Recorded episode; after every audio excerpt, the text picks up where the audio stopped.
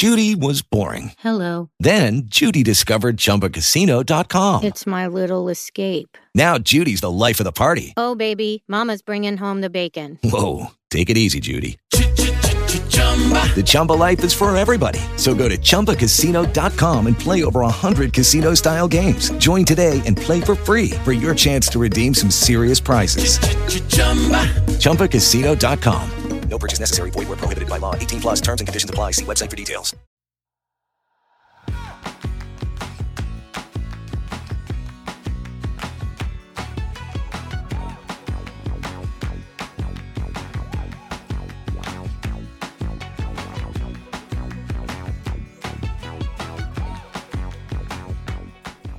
Hola, esto es Plug and Drive, un podcast de EmilCar FM. En su capítulo 27 del 31 de enero de 2019. Yo soy Paco Culebras y aquí hablaremos sobre vehículos eléctricos de forma sencilla y clara, sobre su uso, funcionamiento, características, posibilidades, ventajas y retos a superar. También tendrás opinión, análisis, noticias, debates y entrevistas para mantenerte informado de todo lo que acontece en el mundo de la movilidad eléctrica y la automoción del futuro.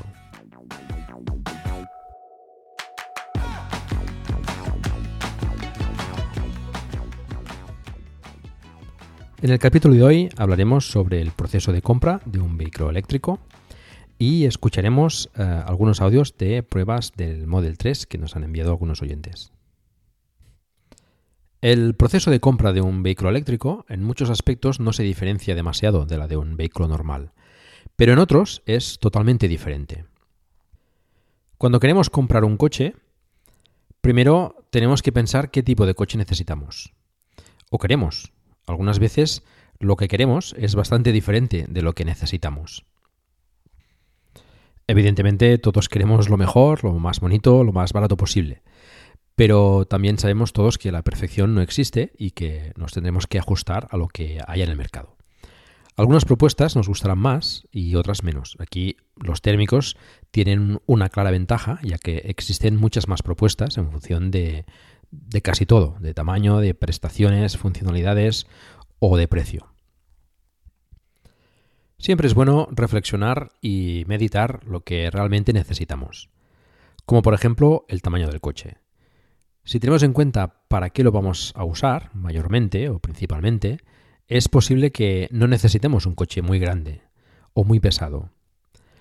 Últimamente se están poniendo muy de moda los SUV, los SUV, y quizá no sea el mejor coche para un uso mayormente urbano, por ejemplo. A veces hacemos elecciones en base a una necesidad muy puntual que ocurre pocas veces al año y sacrificamos otras, como puede ser la eficiencia o el precio, para cubrir esas necesidades puntuales.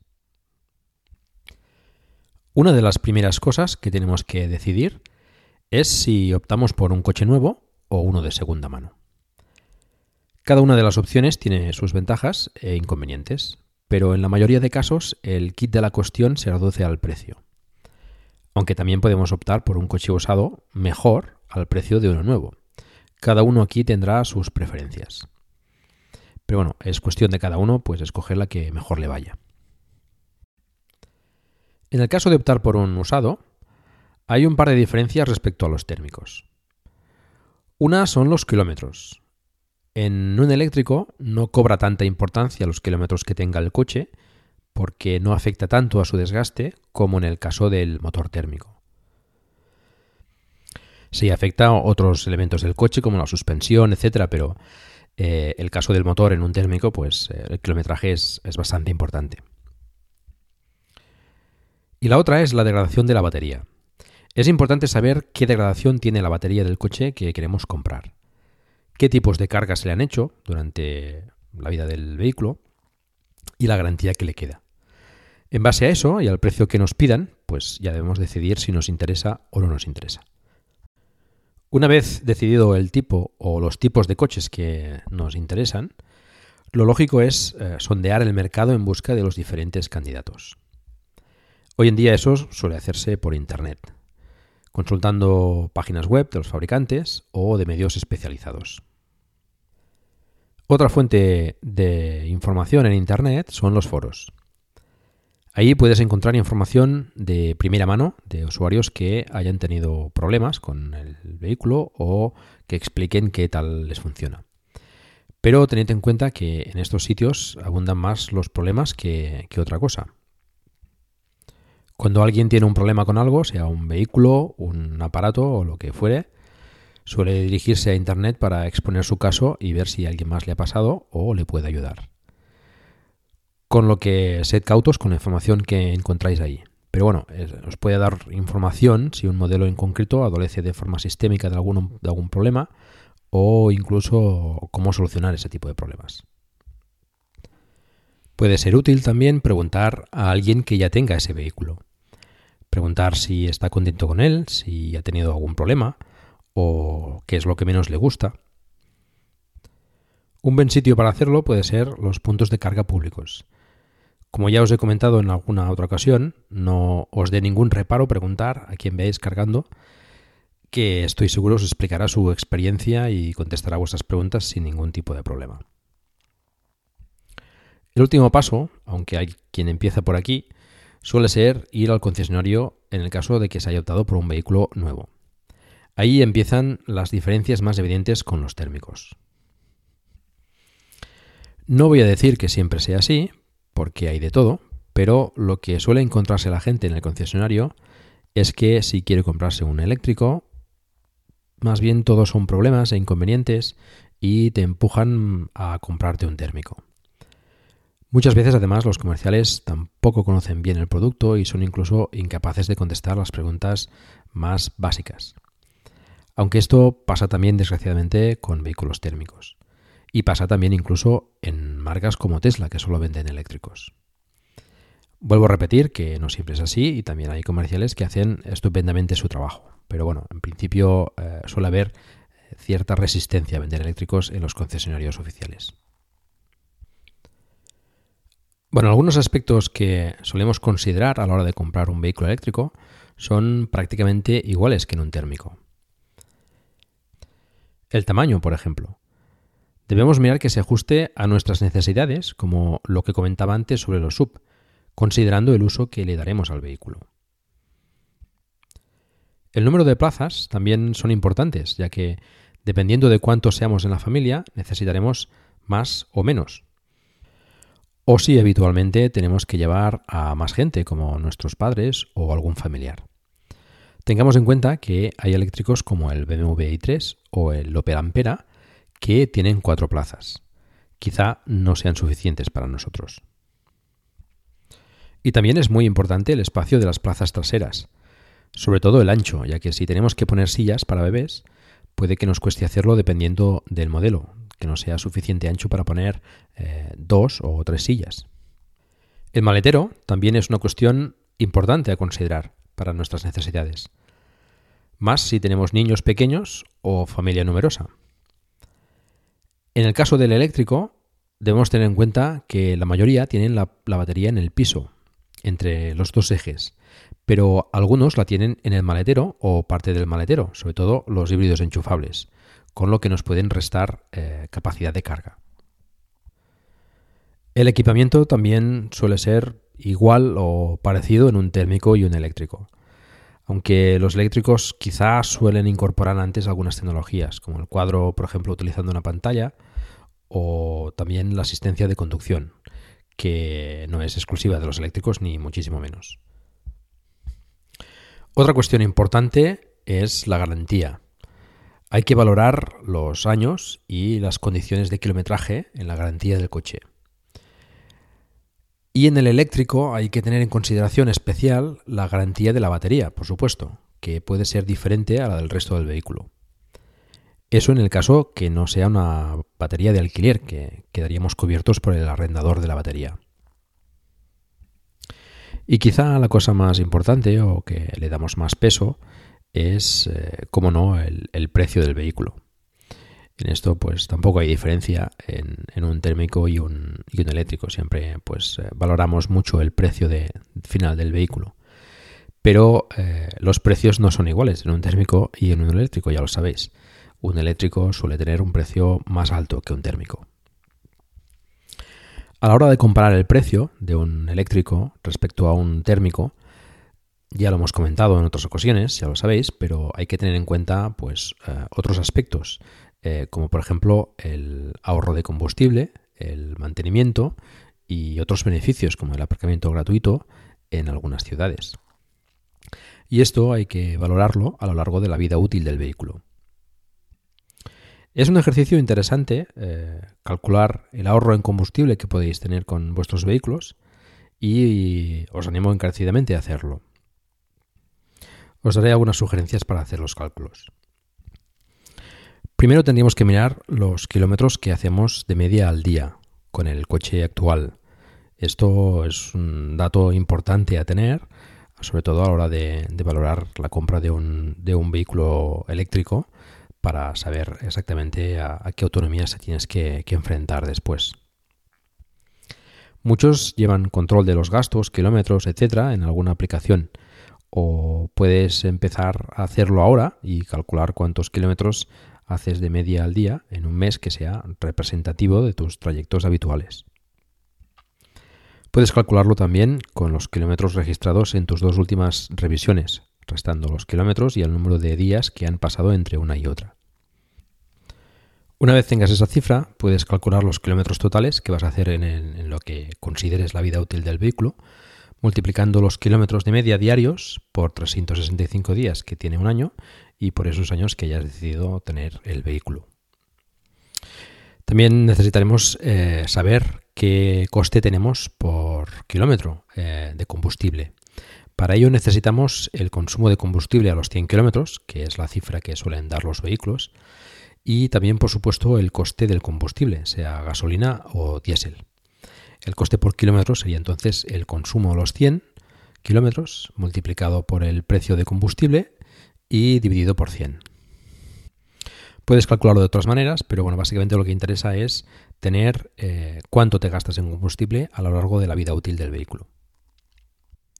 Seguro que se entiende mejor con un ejemplo. Vamos a utilizar el mío propio con la Volkswagen Touran. Yo registro cada vez que pongo combustible el precio, los litros y los kilómetros del coche en una aplicación que, bueno, para quien tenga curiosidad es Roadtrip, la recomiendo totalmente. Y vamos a coger los datos del último año registrado para que sean más representativos de lo que he estado haciendo durante este último año. Bien, esos datos me dicen que hago de media unos 61,5 kilómetros al día. No quiere decir que cada día haga 60 y pico kilómetros, sino que en todo el año hago esos kilómetros multiplicado por los 365 días que tiene un año. Normalmente hago menos de 60 kilómetros al día, pero algunos fines de semana, si salimos o algún viaje, etcétera, pues esos kilómetros se van incrementando y bueno, hacemos bastantes más. Entonces lo que necesitamos como referencia es la media de kilómetros que hacemos al día, el promedio. Esos son 22.447 kilómetros al año. Consideremos 10 años como vida útil del vehículo. Creo que es una cifra bastante razonable. En mi caso, la Touran, ahora en junio, hará 13. La he alargado un poco a la espera del Model 3. Pero bueno, consideremos unos 10 años como vida útil del vehículo. Creo que es una cifra bastante razonable. Serían 224.470 kilómetros en la vida útil del vehículo. Mis datos me dicen que la Touran ha gastado este último año 6,84 litros a los 100 kilómetros. Hello, it is Ryan, and we could all use an extra bright spot in our day, couldn't we? Just to make up for things like sitting in traffic, doing the dishes, counting your steps, you know, all the mundane stuff. That is why I'm such a big fan of Chumba Casino. Chumba Casino has all your favorite social casino-style games that you can play for free anytime, anywhere with daily bonuses. That should brighten your day a little. Actually, a lot. So sign up now at Chumbacasino.com. That's Chumbacasino.com. No purchase necessary. VGW Group. Void where prohibited by law. See terms and conditions. 18+. With Lucky Land Slots, you can get lucky just about anywhere. Dearly beloved, we are gathered here today to... Has anyone seen the bride and groom? Sorry, we're here. We were getting lucky in the limo and we lost track of time. No, Lucky Land Casino. With cash prizes that add up quicker than a guest registry. In that case, I pronounce you lucky. Play for free at LuckyLandSlots.com. Daily bonuses are waiting. No purchase necessary. Void where prohibited by law. 18 plus. Terms and conditions apply. See website for details. De promedio. Y que la media de precio del combustible que he puesto es de 1,342 euros el litro. Para saber el coste por kilómetro, multiplicamos los 6,84 litros a los 100 por el precio del combustible, 1,342 euros el litro, y dividimos por 100. Eso nos da 0,093 euros el kilómetro. Eso es lo que me cuesta a mí la Touran cada kilómetro, 0,093 euros, solo en combustible. Multiplicando ese coste, 0,093 euros por kilómetro, por los 61,5 kilómetros que hacemos de media al día, por 365 días, que tiene un año, y por los 10 años que hemos considerado como vida útil del vehículo, nos sale un coste total de combustible de 20.876 euros. 20.876 euros, haciendo 22.000 y pico kilómetros al año. Pero para saber lo que nos vamos a ahorrar con un vehículo eléctrico, tenemos que calcular también lo que nos costará cargar ese vehículo. Para ello, necesitamos el consumo medio en kilovatios hora a los 100 kilómetros y el coste del kilovatio hora. Yo voy a contar para el Model 3 un consumo de 16 kilovatios hora a los 100 kilómetros. Aún no tengo el coche, pero teóricamente debería ser inferior a eso o parecido. El precio del kilovatio hora en la tarifa Supervalle, que es cuando cargaría el coche, es decir, la que va de la 1 a las 7 de la madrugada, es en la última factura de diciembre de 0,069 euros el kilovatio hora. Pero ese precio es sin IVA, serían 0,083 euros con IVA incluido. Recordad para hacer vuestros cálculos que el precio que os dan nuevamente en el consumo es el precio sin IVA. Tenéis después el IVA al final de la factura. Tenéis que añadirle ese 21% de IVA. Como la eficiencia de carga no es perfecta y los kilovatios horas que se consumen de la compañía no son los que entran a la batería, multiplicaremos por un 15% adicional por las pérdidas en el proceso de carga, que quizás sea un poco excesivo, pero vamos a ser conservadores. Eso nos da 0,095 euros por kilovatio hora. De la misma forma que calculábamos el coste por kilómetro en el térmico, lo haremos con el eléctrico. Multiplicamos el consumo, 16 kWh a los 100 km, por el precio de la electricidad, 0,095 euros el kWh, y dividimos por 100. Eso nos da 0,015 euros el kilómetro. Recordemos que con la Touran nos daba 0,093 euros el kilómetro.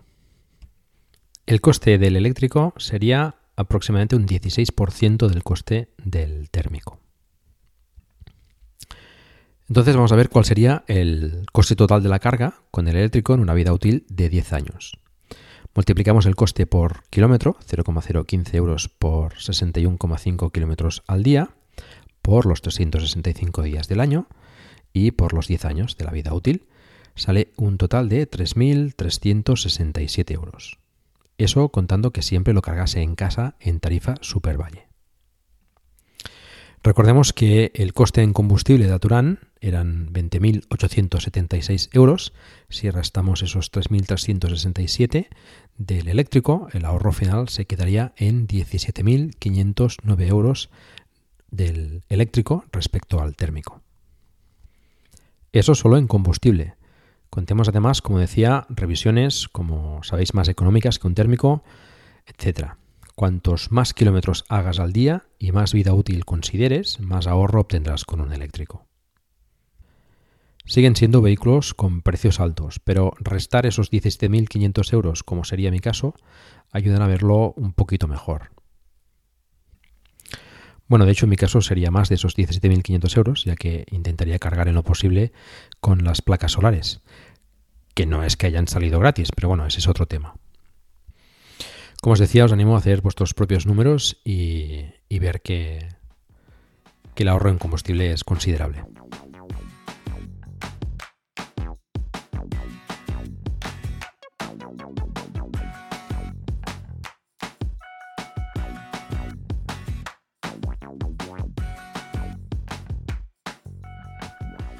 Bueno, avanzamos. ¿Qué aspectos tenemos que considerar o fijarnos a la hora de comprar un vehículo eléctrico? Primero, ¿qué tipo de vehículo eléctrico nos conviene más? Ya sabéis que tenemos los eléctricos puros, los híbridos enchufables y los de rango extendido. Cada uno de ellos tiene sus ventajas e inconvenientes. Los explicamos en el capítulo número 5, tipos de vehículo eléctrico. Te animo a repasar ese capítulo. Pero bueno, a quien le interese sobre todo el circular siempre sin emisiones, con suavidad, olvidarse de ir a la gasolinera, sencillez mecánica y ahorro en combustible y mantenimiento, pues debería escoger un eléctrico puro. Quien necesite la tranquilidad de poder ir a cualquier sitio sin preocuparse, pues tendrá autonomía para llegar, pero poder circular al menos una parte del recorrido sin emisiones, pudiendo recargar en casa, le iría mejor un híbrido enchufable.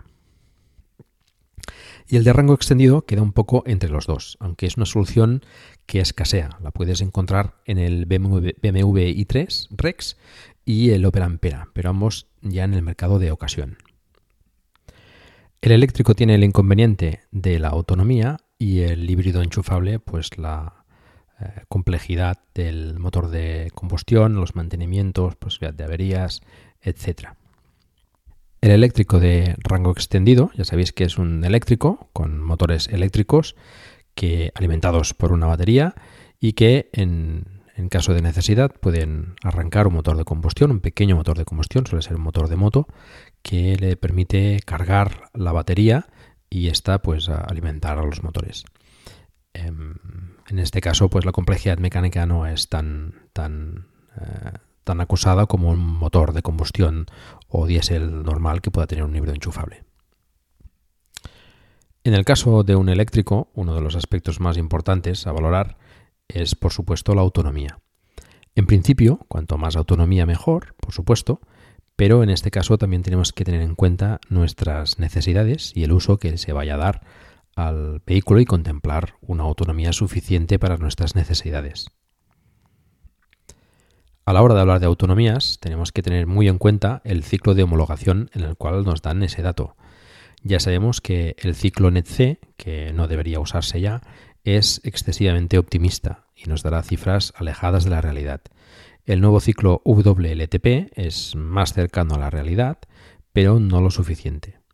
El ciclo EPA americano es el que por el momento más se ajusta a la autonomía en condiciones reales de circulación.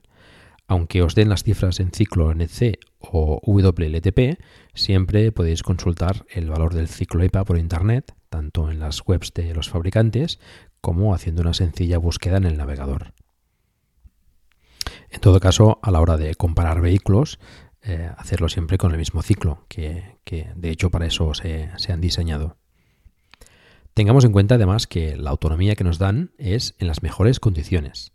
En invierno tenemos que tener presente que la autonomía de las baterías disminuye, llegando incluso a la mitad en climas excesivamente fríos. Pero estoy hablando de excesivamente fríos, varios grados bajo cero. También debemos contar con la degradación de la batería a lo largo de la vida útil del vehículo. Cada vez se construyen mejores baterías y sufren menos de degradación, pero puede estar ahí. Es decir, si compras un vehículo con una autonomía un poco justa, pues hay que tener en cuenta que al final de la vida útil del vehículo la autonomía será inferior por la degradación de la batería en el paso del tiempo. De hecho, la batería es una de las piezas más importantes que debemos valorar a la hora de comprar un vehículo eléctrico, qué tipo de batería lleva y sobre todo cómo está climatizada. Una batería con buena climatización, tanto por frío como por calor, alargará mucho más su vida útil y sufrirá menos degradación. Lo ideal, por supuesto, es una batería refrigerada por líquido, pero hay baterías refrigeradas por aire forzado que están dando buenos resultados también, como por ejemplo la del IONIQ. Es una información que no siempre está disponible, como pasa también en la capacidad real y la capacidad útil de la batería. Fijaros que cuando os doy información de los vehículos, la parte de la batería, pues sí tengo esta información, tanto de la refrigeración de la batería como de la capacidad real y la capacidad útil, pues os la doy esta información. La mayoría de fabricantes acotan el uso de la batería a un porcentaje del total. algunos más, otros menos. Esto lo hacen para dar margen a la batería, tanto en la carga al 100% como en la descarga hasta el 0%, precisamente para proteger la batería. Cuanto más margen tenga la batería, pues también más se prolongará su vida útil y acusará menos la degradación. Otro aspecto a tener en cuenta es el motor. Cualquier vehículo eléctrico, ya sabéis que entrega la potencia de forma instantánea, y aún los más pequeños tienen unas potencias aceptables. Pero si queremos hacer mucha carretera, un motor con más potencia irá menos forzado y nos conseguirá unos consumos más ajustados. Si conducimos eficientemente, claro, si pisamos el pie a fondo, pues los consumos se van al traste. Un motor potente también nos permitirá acometer ciertas maniobras con mucha más confianza, como incorporaciones a la autopista o autovía y adelantamientos, por ejemplo. Hay quien le pueda interesar también, por el uso que le vaya a dar o el clima donde lo vaya a utilizar, el tener dos motores para conseguir tracción a las cuatro ruedas. Suele ser especialmente útil para entornos con nieve o mucha lluvia. Hablamos sobre el motor eléctrico en el capítulo 18. Quizás te interese repasar ese capítulo para refrescar algunos datos. El hecho de tener tracción a las cuatro ruedas con los dos motores y el control de tracción, que al ser con motores eléctricos pues es más eficiente o está más conseguido que con un motor térmico, pues el paso por curva pues también mejora considerablemente. Los tipos de carga que tenga el vehículo también son importantes en un eléctrico. Hemos hablado de ello en los capítulos 2, 9, 14 y 15.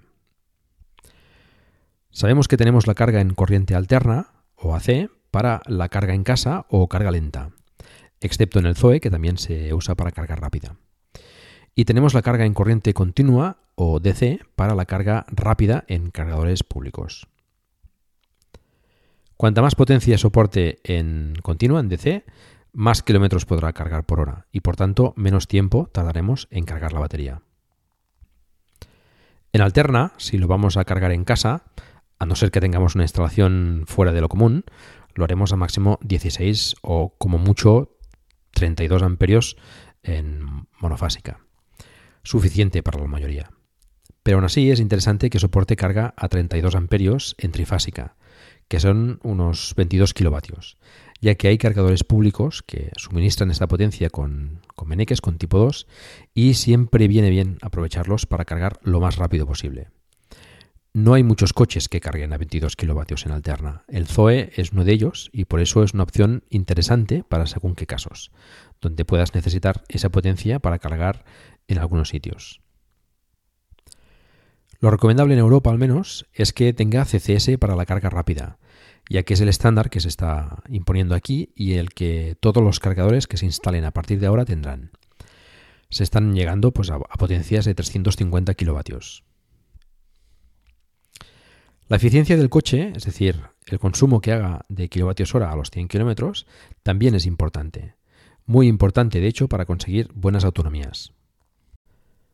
Un coche más eficiente te cargará, además, más kilómetros. Hello, it is Ryan, and we could all use an extra bright spot in our day, couldn't we? Just to make up for things like sitting in traffic, doing the dishes, counting your steps, you know, all the mundane stuff. That is why I'm such a big fan of Chumba Casino. Chumba Casino has all your favorite social casino-style games that you can play for free anytime, anywhere with daily bonuses. That should brighten your day a little.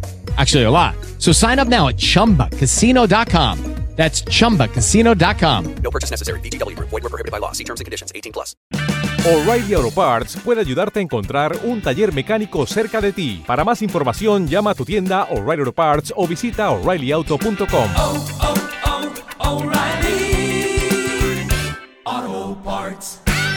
Otros en la batería que otro menos eficiente con la misma potencia de carga. Es un aspecto a tener muy en cuenta. Influye el motor, por supuesto, pero también el peso del vehículo y la aerodinámica. Esta es muy relevante en un vehículo eléctrico, sobre todo para circular por autovía o autopista. Aquí podemos reflexionar también sobre la necesidad de tener un SUV para según qué casos. Estos suelen pecar de poca eficiencia, sobre todo por el peso. Otra cosa a fijarse son los accesorios de carga que vengan con el vehículo. Lo suyo es que traiga el cargador ocasional, el que utilizaremos para cargar el vehículo en casa, en un enchufe chuco normal, y el cable de carga en alterna para los cargadores públicos, tanto si es el tipo 2 Mennekes, que es el habitual, que traen pues los vehículos que equipan CCS, o el tipo 1, que cada vez se usa menos. Otros temas como las funcionalidades, el equipamiento, la tecnología, etcétera, pues ya va a gusto de cada uno. Pero sí es importante mirar el sistema de climatización, ya que puede influir en la autonomía del vehículo de forma considerable. Lo ideal es que use un sistema de bomba de calor en vez de uno con resistencias. Es aconsejable también que equipe asientos calefactables, ya que permite aportar calor al pasajero y ahorrar en la climatización del vehículo. Y eso nos dará más autonomía, sobre todo en casos extremos donde la tengamos un poco justa. Bueno, creo que hemos dado un buen repaso a todas las consideraciones a tener en cuenta para comprar un vehículo eléctrico. Espero no haberme dejado ninguna, pero bueno, si es así, o tenéis alguna otra sugerencia o aspecto que consideres importante, pues nos lo puedes hacer saber en los comentarios del podcast. Los encontrarás en emilcar.fm/plug and drive. En todo caso, de todo lo comentado, hay dos aspectos que considero tienen que evaluarse de forma más especial. Uno es la autonomía que necesitas realmente para cubrir tus necesidades. Depende del uso que hagas o de tus recorridos, puedes necesitar una autonomía más o menos grande. En mi caso, por ejemplo, es importante para mí poder hacer al menos 300 km sin necesidad de cargar, ya que vamos a menudo a visitar la familia de mi mujer, que está a 150 kilómetros, y tengo que poder volver, por cuestiones que no vienen al caso, a Girona, de forma inmediata sin cargar si tuviese esa necesidad. Cada caso es un mundo y cada cual tiene que evaluar sus propias necesidades. Pero por lo general podemos considerar que la autonomía de seguridad necesaria es 3 veces los kilómetros que hagamos al día de media. Por eso era importante calcular, como os comenté, pues ese dato de tener el promedio de kilómetros que haces al día a lo largo del año. Eso no quiere decir que con menos autonomía no nos podamos apañar también, sobre todo si tenemos a disposición una buena infraestructura de puntos de recarga. Pero es importante evaluar bien los kilómetros que necesitamos hacer diariamente y que los podamos cargar adecuadamente en casa o en otro sitio. Y el segundo aspecto a tener en consideración de forma quizás un poco más especial está relacionado precisamente con la carga. Si el uso es básicamente circular de casa al trabajo y tenemos autonomía de sobra y la podemos cargar en casa, pues ningún problema. Pero si vamos justos de autonomía, no podemos cargar en casa y necesitamos cargar fuera, tenemos que tener muy en cuenta las opciones de carga que nos presenta el vehículo y nuestro entorno. También si frecuentamos lugares donde disponen de puntos de recarga con un determinado conector o una determinada potencia, lo cual nos puede permitir ahorrarnos algunos euros. Por poner un ejemplo, imaginemos que no tenemos suficiente autonomía para volver a casa desde el trabajo. Y al lado del trabajo tenemos un cargador público a 22 kilovatios. Pues nos puede interesar buscar un vehículo que nos permita cargar a esa potencia, que sería en alterna. Lo ideal, por supuesto, es no necesitar cargar en nuestro recorrido diario, pero no siempre es posible. Y tenemos que ser conscientes de las limitaciones que aún presentan los vehículos eléctricos. En otro capítulo veremos otros beneficios a considerar con la compra de nuestro vehículo eléctrico.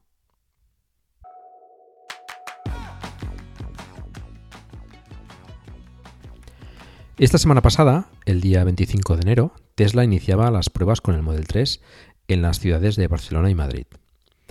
Yo no he tenido ocasión de probarlo y veo complicado poder hacerlo antes de la entrega, que parece que será antes de lo que nos pensábamos. Se han anunciado entregas para la semana del 11 de febrero, pero empezarán por los modelos Performance, así que veremos cuándo nos toca, aunque ya está cerca.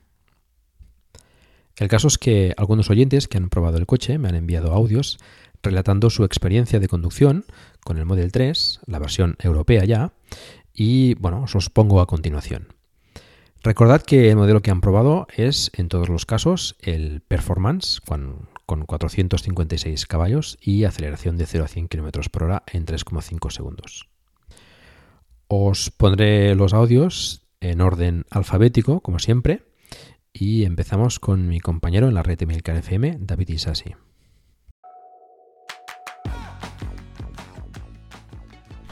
Muy buenas, Paco. Bueno, para los que no me conocen, yo soy David Isasi, del podcast Perspectiva y Proyecto Macintosh. Y el otro día, pues lo que comentábamos, me llamaron de Tesla, me dijeron si quería hacer la prueba de conducción del Model 3. No sé si la gente sabe que hice una reserva del Model 3 y bueno, aunque no es mi idea el comprar el Long Range ni el Performance, pues bueno, me llamaron para a ver si quería hacer una prueba de conducción y por supuesto que acepté hacer la prueba porque bueno, estaba deseando conducirlo. La verdad es que mi experiencia era, vamos, no sé, ya ampliamente deseada, por así decirlo. Llevaba tiempo con ganas de conducir el coche después de todo lo que se había oído y desde luego pues no defraudó la prueba. Por contarte algunos detalles de la prueba, pues decirte que en principio pues ya tenía una fecha concreta, no es una fecha al azar, como a todo el mundo me habían llamado para reservar un día. Y así fue, me presenté allí a la hora acordada, previa pues confirmación de la cita. El comercial pues bastante atento, me invitó a un café. Bueno, la verdad es que intentan dar la sensación de que sea un poco exclusivo. De hecho, el coche no es nada barato, puedes decir que estamos hablando de un segmento alto de coches con más o menos acabados en función de lo gusto de cada uno, pero bueno, no es una gama media, sino que es una gama alta, con lo cual el trato que intentan darte allí es bastante exclusivo. Como estaban terminando de hacer la prueba de conducción con el conductor anterior, pues me tuve que esperar un poco allí, estuve viendo el Model 3 que tienen en exposición, el Model S, incluso el Model X que tenían allí. Y bueno, pues tampoco se puede decir porque son realmente coches pues muy, muy espectaculares. La sensación desde luego que me dio el que estaba allí en exposición pues nuevamente es la de siempre. Me senté en todos los asientos, muy amplio, muy acogedor, muy minimalista, muy espectacular, la verdad, muy, muy espectacular. En los asientos traseros, tanto que la gente dice que no era muy, muy amplio. Desde luego, vamos, yo me senté sin ningún tipo de problema. Las rodillas no tocaban para nada los asientos delanteros. Y el maletero, pues sí, tiene la boca un poco estrecha. Pero vamos, el maletero a mí me parece bastante amplio. Y a mí me parece un coche perfecto para mí. De hecho, con Ramón Cano ya he tenido alguna discusión entre comillas, algún debate de si el Model 3 o el Model S. A mí el Model S me parece mucho más bonito, pero claro, me parece un auténtico barco, o sea, más de 5 metros de coche, realmente muy, muy grande para lo que yo estoy buscando. La prueba de conducción, pues bueno, sales de allí, das unas cuantas vueltas por los alrededores, lo primero que notas es que cuando arrancas es como si no hubieses arrancado. O sea, la sensación de esa vibración conjunta de todo el coche, del ruido del motor, no existe, con lo cual es súper extraño. Es súper extraño arrancar un coche. Me pareció curioso que me dijo el comercial que me acompañó durante la prueba. Me dice, bueno, esto es como un automático. Y claro, yo me quedé mirándole y le dije, ¿como un automático? Yo nunca he conducido un automático. Y se me quedó mirando con una cara de, ay, hijo mío, ¿pero qué haces aquí? Y bueno, no me echo del coche por vergüenza, pero es la realidad. Nunca había conducido un automático. Con lo cual, por la sensación, era todavía doble. Nada, súper sencillo. Es punto muerto, la D de drive para conducir, marcha atrás y poco más. Es que es directamente poner lo que quieres hacer, apretar el acelerador y aquello ya se mueve. Y lo primero que sientes es que es súper espectacular lo que hemos dicho antes. La ausencia de ruido, la ausencia de vibración, el que te mueves como si fuese una nube, porque es que no sé, la gente pensará que soy muy flipado, pero es la realidad, es como ir conduciendo en una nube en el que, bueno, pues nada vibra, todo súper suave, la conducción súper agradable. Me pareció muy, muy bonito el que sobre la pantalla van apareciendo los vehículos que te rodean, motos, coches.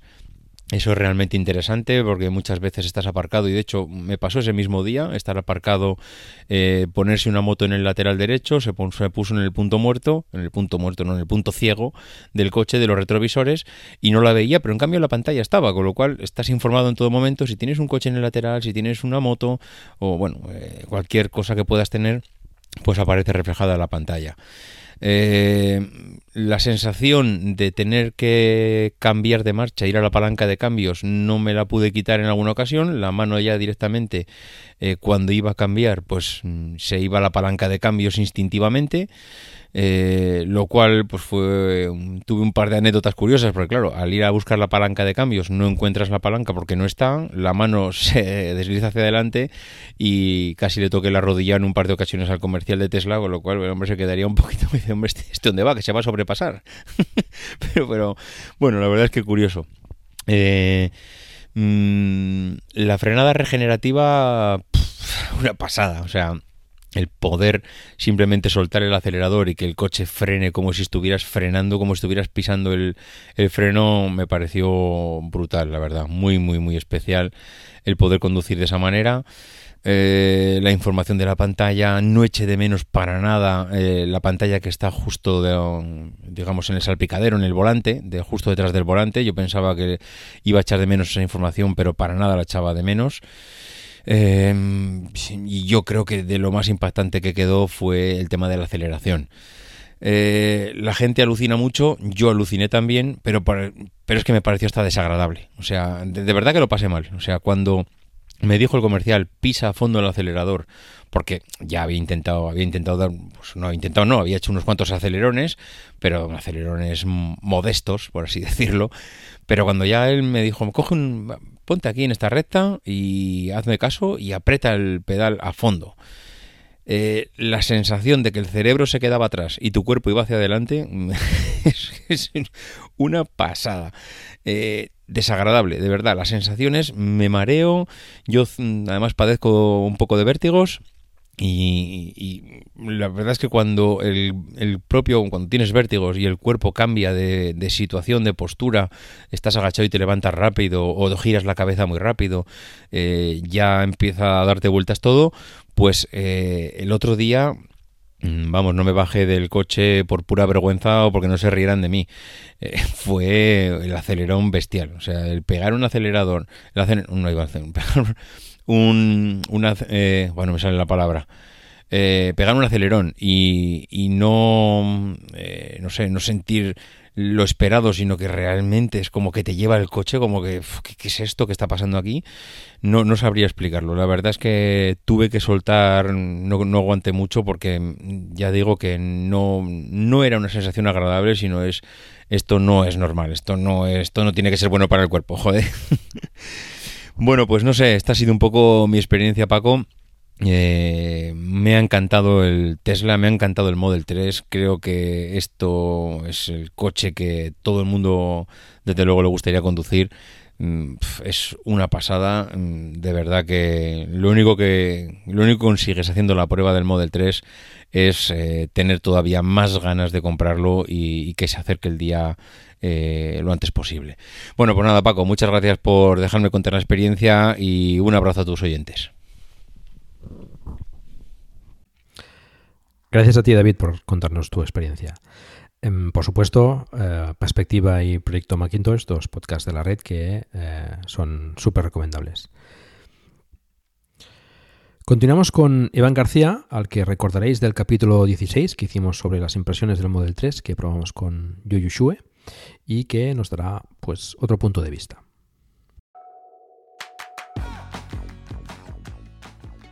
Hola, Paco. Muchas gracias por dejarme participar de nuevo en tu podcast. Quería compartir mis impresiones del Model 3.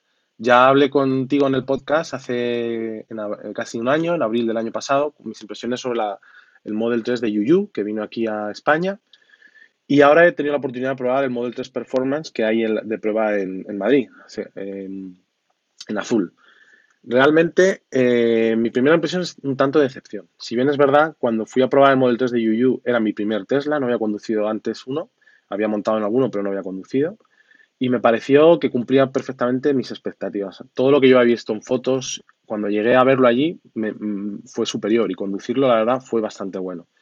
¿Qué ha pasado? Entre medias, desde esa prueba que hice en abril del año pasado, ahora con el Performance, ha pasado un año y he conducido otros tres Model S en diferentes periodos. Y, claro, son dos modelos de coche diferentes. Uno es una berlina larga para viajes y, sin embargo, el Model 3 es tanto perfecta para viajes como para ciudad, pero son diferentes. Me da la impresión del Model S es mucho más fácil de llevar, la suspensión más blandita, va como si fuera flotando, digamos. El 3, suspensión más dura, me recuerda mucho al Serie 1 que tengo actualmente, lo que le permite a esa suspensión más dura tener la conducción que tiene, que lo voy a explicar ahora a continuación. Un resumen que voy a hacer. Los interiores del coche para mí son perfectos. O sea, es un coche muy espartano en interiores, pero muy bien acabado. Sin nada que envidiar a la clase C de Mercedes o a la Audi A4, que son los que podríamos ponerlo a competir. La pantalla es acostumbrarse, te acabas acostumbrando, sinceramente. Y ahora voy a hablar más también de temas de conducción. La conducción, como he dicho antes, es por ahí es donde viene más mi decepción. No es un Model S, pero está muy bien, está muy bien. El modo relax, no aprecias tampoco que sea un coche eléctrico. Para mí, que lo lleve en la primera mitad de la prueba en modo relax, no aprecias que sea un coche eléctrico, pero ojo, cuando lo ponen en el modo normal, es una bestia. Es una bestia y sinceramente da miedo. A la que pisas un poco el acelerador, vuela. Vuela. Para todos aquellos que les gusten las sensaciones, es brutal. Brutal. En el caso del Performance, que no creo que haya tanta diferencia con el Model 3 normal, Long Range, sin ser Performance, porque también tiene una aceleración muy, muy brutal. Las curvas, al ser tracción a las cuatro ruedas, tiene una entrada en curva y una tracción que apenas se mueve. Es muy buena, muy buena. La frenada regenerativa, cuando la ponen en modo máximo, es buenísima también. No la había visto yo en los pocos coches eléctricos que he probado. Por lo que, para mí, en líneas generales, es un coche redondo. Está muy bien pensado para lo que está pensado. Moverte por ciudad, hacer viajes esporádicos. Está muy bien. El inconveniente, punto uno, el precio. Pero claro, estamos comparando este coche como lo que podría ser un M3, al nivel del M3. Y claro, ahí sale ganando.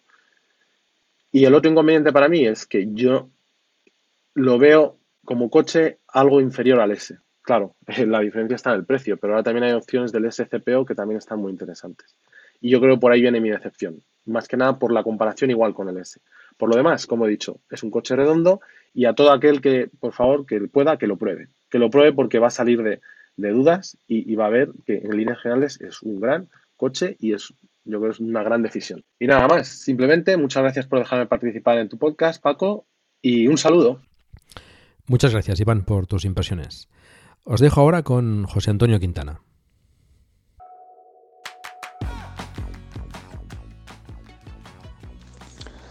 Vaya por delante que ya soy poseedor de un coche eléctrico, un Ampera, que tiene 150 caballos de potencia en el motor eléctrico. Pero lo que experimentamos este sábado cuando lo probamos, el Performance, mi hijo, un amigo suyo y yo, no hay palabras para describirlo. Una aceleración brutal, hasta pasé miedo en algún momento cuando pisaba fuerte el acelerador y bueno, cuando llegaba a 80 por hora, pues tenía que parar porque es que pensaba que me la pegaba. Luego ya fui cogiendo más confianza y ya las últimas veces pues llegué a hacer incluso un 0 a 112, según vi en el velocímetro. Inolvidable, no lo olvidaré nunca. El coche que yo he pedido es el inmediatamente menos potente, el Long Range de tracción a las cuatro ruedas. Pero vamos, no creo que se diferencie demasiado. Así que estoy deseando que llegue ya. Gracias, José Antonio. Seguidamente las impresiones de Lars Hoffmann del canal de YouTube Tesla para Todos, que también estuvo con nosotros en el capítulo 16 sobre las impresiones del Model 3.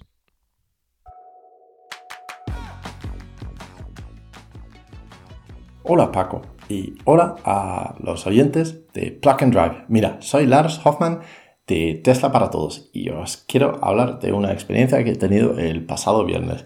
Y la experiencia que he tenido ha sido nada más y nada menos que probar el Tesla Model 3. El Tesla Model 3 Performance, la versión de alta gama, la que más corre y la que más emociones levanta. Hice un vídeo en mi canal de YouTube, en Tesla para Todos, sobre eso. Grabamos un poco la prueba y lo que os quiero transmitir es la alegría que me daba el coche, la sonrisa que me ha puesto en la cara.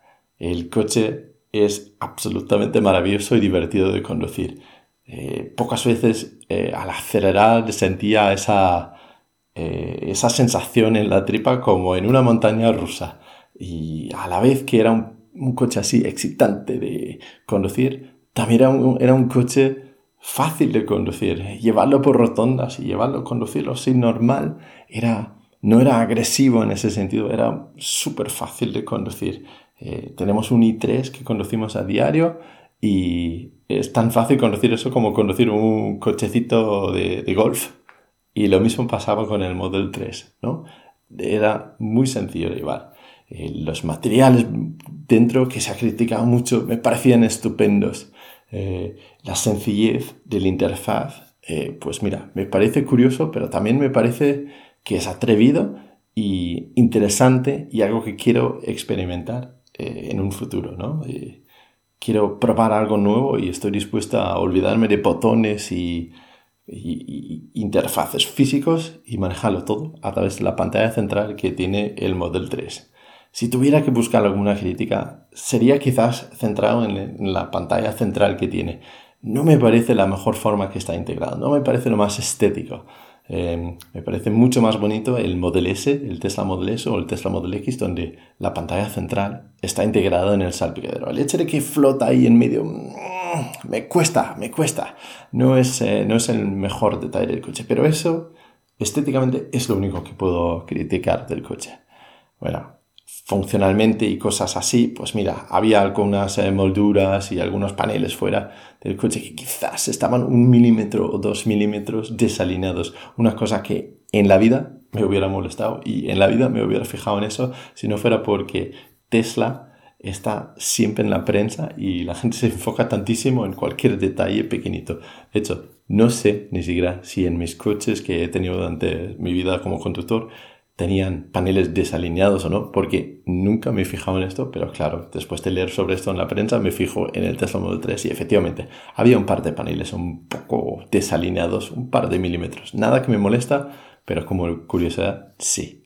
En general, he salido después de la prueba, era una prueba corta de 20 o 30 minutos, pero he salido con una sonrisa, con una alegría en el cuerpo, que incluso hoy, 3 días después de probarlo, todavía no se me ha quitado. Venga, un saludo y enhorabuena por el podcast. Gracias, Lars. Creo que en tu tono de voz se nota todavía esa sonrisa que tienes después de probar el coche. Bueno, en el canal de Lars, en Tesla para Todos, en YouTube podéis encontrar los vídeos que hizo de la prueba y también se puede apreciar pues la sorprendente aceleración y la reacción que tiene Lars al experimentarlo. Es un canal bastante interesante, lo hace con sus 2 hijos, con Sara y con Alex, y bueno, es bastante fresco y ameno y os recomiendo verlo. Y para acabar, las impresiones de Raúl del Río.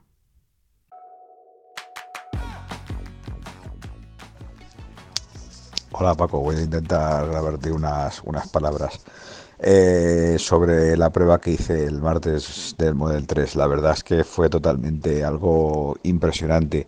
Quedé bastante impresionado, dado que evidentemente el coche es bastante fino y va sobre raíles. La prueba fue de media hora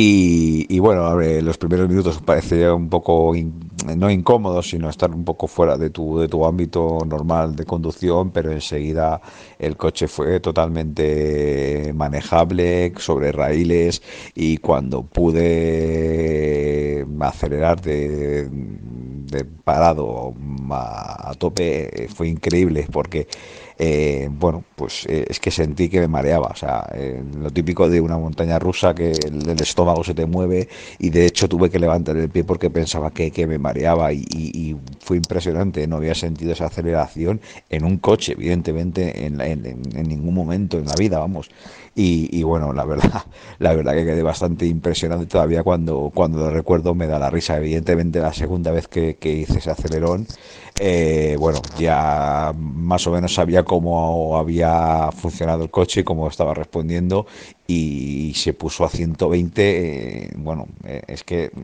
pestañeando. La verdad que después de esos acelerones y ir por la carretera hacia la tienda, en este caso la tienda de Madrid Pozuelo. Ya la prueba se desvirtuó un poco porque es que no podía parar de pensar en esa aceleración, y evidentemente eso te da una seguridad en carretera. Y bueno, no sé, la verdad, yo sí que es verdad que había probado un Model S y bueno, tengo, como sabes, tengo un Zoe que no es comparable, pero la verdad que quedé gratamente sorprendido y creo que, vamos, bueno, que tengo que adquirir el coche como sea. Venga, hasta luego. Muchas gracias, Raúl. Y hasta aquí el programa de hoy. Como siempre, recordad que tenemos un grupo de Telegram donde charlamos sobre el vehículo eléctrico y en el que estáis invitados a participar. Encontrarás el enlace en la página del programa. Si disfrutas de un vehículo eléctrico, me gustaría mucho que nos enviases un audio con tus impresiones y experiencias. Y esto es todo. Muchas gracias por el tiempo que habéis dedicado a escucharme. Os recuerdo que hagáis difusión del vehículo eléctrico en la medida de vuestras posibilidades. Por ejemplo, recomendando este podcast o haciendo una reseña en iTunes. Espero también vuestros comentarios en la página del programa en emilcar.fm/plug and drive, se escribe Plug and Drive, donde también podéis encontrar los medios de contacto conmigo y conocer los otros podcasts de la red. Un saludo y hasta pronto.